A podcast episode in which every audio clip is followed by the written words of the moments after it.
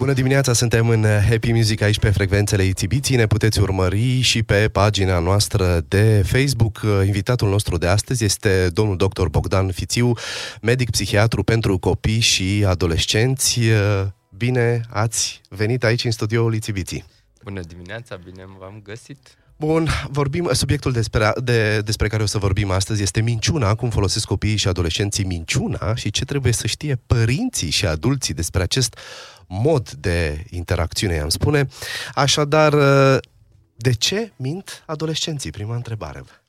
Adolescența este o perioadă unică în viața unui, uh, unui om, unei persoane și um, dacă atunci când sunt mici copiii mint ca să-și acopere boacănele și ce mai fac ei uh, de nu-și doresc părinții să afle, la adolescență um, tiparul acesta de omisiune sau de denaturare a adevărului începe și pentru că adolescenții își doresc să fie din ce în ce mai diferiți de părinților. Procesul ăsta de individuare, în care ei uneori își ascund că au valori diferite față de părinților sau uh, își doresc să fie în totalitate diferiți, apar, uh, apare uneori minciuna pe care o mm. folosesc ca un proces în care uh, dacă cineva până atunci știa că adolescentul are unele opinii, atunci când îl întrebăm dacă îi mai place nu știu ce chestie, pe care s-ar putea în continuare să-i o placă, ne spune uneori nu, să știi că nu mai îmi place foarte mult și uh, uneori este surprinzător așa pentru părinte când da, știm da, da. foarte clar care sunt gusturile și preferințele adolescenților noștri și dintr-o dată ei parcă sunt niște persoane pe care nu mai cunoaștem atât de bine. Bun, deci da, dacă am înțeles corect, minciuna pare să fie un, uh, un proces necesar în atingerea independenței adolescentului. Este o parte din este acest o... mare, mare proces și um, minciuna uneori nu este doar folosită pentru a um, fi diferit, este uneori folosită cu un scop foarte clar. De exemplu, um, adolescenții mint de multe ori pentru a nu fi certați de părinților. Da. Pentru că își și dau seama că au, și preadolescenți, cu siguranță, dar adolescența este așa un tipar da, în da, care da, da. Uh, lucrul ăsta s-ar putea să se întâmple mai des. Aha. Bun, cum își dau părinții uh, seama? Adică simt ei câteodată așa au acel, acele gut feelings, nu? Când, da. când începe adolescentul, preadolescentul să zică unele lucruri care nu sunt adevărate. Um, și afectează cumva starea de bine a familiei. Adică părinții sunt destul de multe ori destul de distruși și spun, mamă, toată încrederea, cât am citit eu copilul ăsta, câte cărți am citit și mă minte în față. Da, într-adevăr, pentru părinte este o o, o experiență emoțională destul de intensă în momentul în care adolescentul minte. Um, părinții pot să-și dea seama prin uh, mai multe metode. Odată, da. bineînțeles, aflăm uh, din trei surse că lucru pe care adolescentul nostru ne l-a spus n-a fost chiar așa de adevărat, dar um, minciuna trebuie să înțelegem că pentru adolescent nu este ușoară.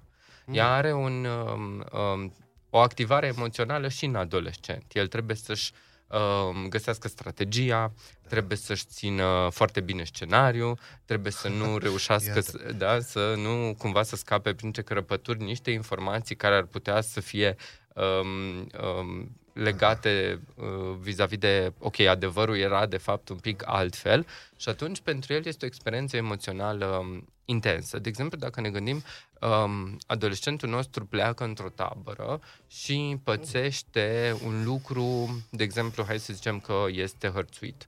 Da. Uh, este, um, îi, îi se adresează porecle, îi se spun lucruri și are o experiență emoțională intensă. Uh-huh. Uh, și atunci când adolescentul vine acasă, părinții întreabă, na, cum a fost în tabără?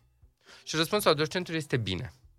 A fost bine. Dar noi vedem că hmm. este iritabil, vedem că din tabără nu a venit deloc odihnit, ci s-ar putea să fie morocănos, supărat, retras. Și vedem niște simptome emoționale la copilul nostru, da? da? Unii ar spune că nu are încredere în părinți, să spună adevărul, și că părinții ar fi de vină în această relație. Eu aș spune că poate adolescentul nostru care tocmai s-a întors din tabără n-ar vrea să-și dezamăgească părinții, mm-hmm. care um, poate că au muncit pentru a-i oferi acel lucru da. și el Interesant. realizează deja că, ok, poate că n-ar trebui să spun un lucru care pe ei ar face să se simtă mm. ușor... Îi um, protejează. Da, Aha. îi protejează și el la rândul lui, la fel cum uh, părinții protejează adolescenții, uneori și adolescenții își protejează, protejează părinții de niște experiențe emoționale.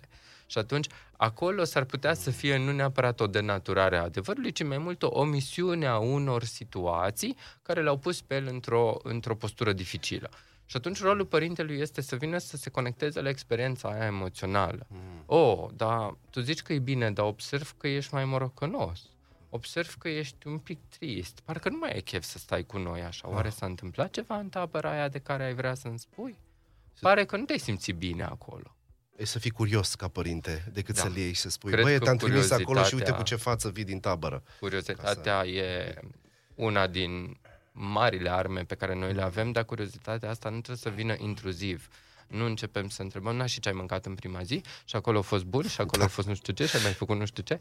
Curiozitatea aia trebuie să vină conectată cumva la o experiență emoțională pe care o vedem în fața noastră. Da, um, um, poate mi-aduc aminte și din, mă rog, din adolescența proprie, dar e într-adevăr această nevoie de a proteja părintele și vrei să-l protejezi și părintele nu înțelege lucrul ăsta pentru că e clar o minciună la mijloc și el amendează minciuna și tu ești consternat așa pentru că tu ai vrea să-i protejezi pe ăștia, să nu le spui experiențele prin care ai trecut și te mai simți și vinovat după aia pentru că ai făcut asta. Asta ar fi experiența pozitivă, să zicem, în ghilimele a minciunii, dar uneori uh, trebuie să știe părinții foarte clar că adolescenții poate să mintă și despre um, experiențele lor care sunt uneori poate foarte intense, cum ar fi angajarea în comportamente de risc, uh, cum ar fi uh, mint despre anturajul pe care îl au, mint despre fumat, mint despre um, consumul de alcool.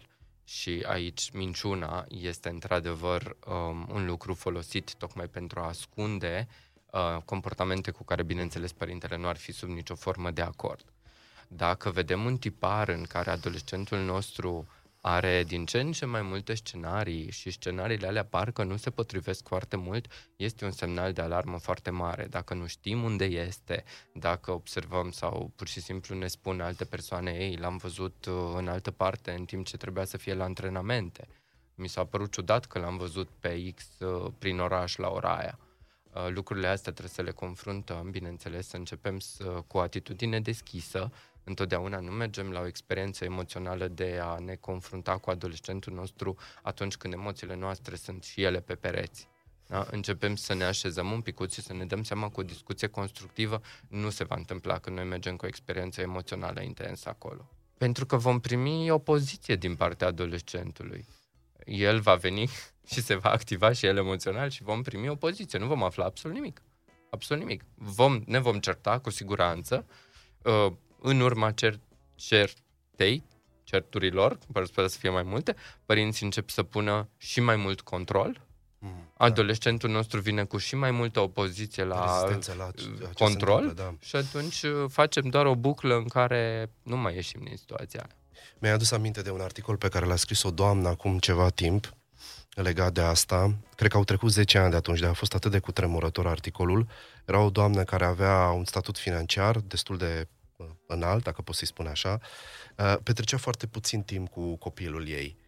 Și uh, istoria este una destul de tragică, dar cu final totuși fericit, dar uh, spunea în acel articol, scris foarte, foarte inteligent și foarte emoțional, cum ea stătea în mașină și tot fugea de la un job la altul, fiind având responsabilități foarte mari și a primit pe telefon imaginea cu fica ei care își tăia să o venă. Și în momentul ăla a înmărmurit, a, pur și simplu a oprit mașina, a fugit acasă și articolul arăta cum și-a schimbat, cum acea fotografie a schimbat efectiv toată dinamica familiei și toate responsabilitățile ei, s-a, s-a, s-a reașezat o hartă a priorităților în favoarea copilului. Ceea ce este și incredibil. valid pentru ceea ce a trăit acea persoană. Um, mi-aș dori să nu ajungem în exact. situațiile exact. alea cu exact. adolescenții noștri și păstrarea unui climat care începe din mica copilărie, în care noi suntem deschiși la experiența pe care copilul o are. Suntem da. prezenți acolo și um, păstrăm o atmosferă caldă cu copilul nostru, uh-huh. este un factor protectiv pentru a nu ajunge acolo. În momentul în care totuși părinții sunt dezangajați din interacțiunea cu copilul, nu ne putem aștepta ca părintele, uh, copilul să vină cel care face uh, încercarea de conectare. Conectarea mm. de multe ori trebuie exact. să vină de la părinte spre copil. Atunci când copiii sunt foarte, foarte mici, într-adevăr, ei se, Mm, Ce fain. se conectează Da. imediat.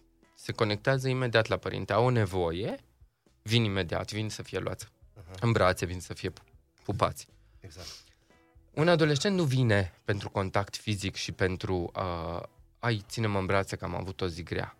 El vine cu morocănoșenie, cu plictiseală, vine cu ex- experiența de emoții. Care câteodată e greu de, de acceptat de părinte, mai ales că știi că la el născută și era așa de mic și ginga și dintr-o dată îl vezi transformându-se și vine la pachet cu toate aceste stări care c- creează disconfort în familie. Într-adevăr, e ce- ceea ce mi se pare ca o, ca o concluzie așa că să, din, ceea ce, din ceea ce spui, îmi dau seama și de timp, este că minciuna, ca un, ca un prim pas, este necesară în dezvoltarea, în dezvoltarea personalității copilului și în această uh, experiență a independenței față de părinți, da? A, am greșit. Este un factor care contribuie, Care dar contribuie. nu înseamnă că minciuna, nu, nu luăm așa cauzalitatea, minciuna direct egal dezvoltare, nu. Ok. Minciuna este prin multitudinea de comportamente pe care copilul le are la adolescență și un factor care contribuie la a mai uh, fi o experiență personală a lui. Da, nu întotdeauna trebuie să știe toată lumea tot. Minunat. Bun, atunci în, în încheiem cu această înțelepciune a domnului doctor Bogdan Fițiu, medic psi- uh, psihiatru pentru copii și uh, adolescenți.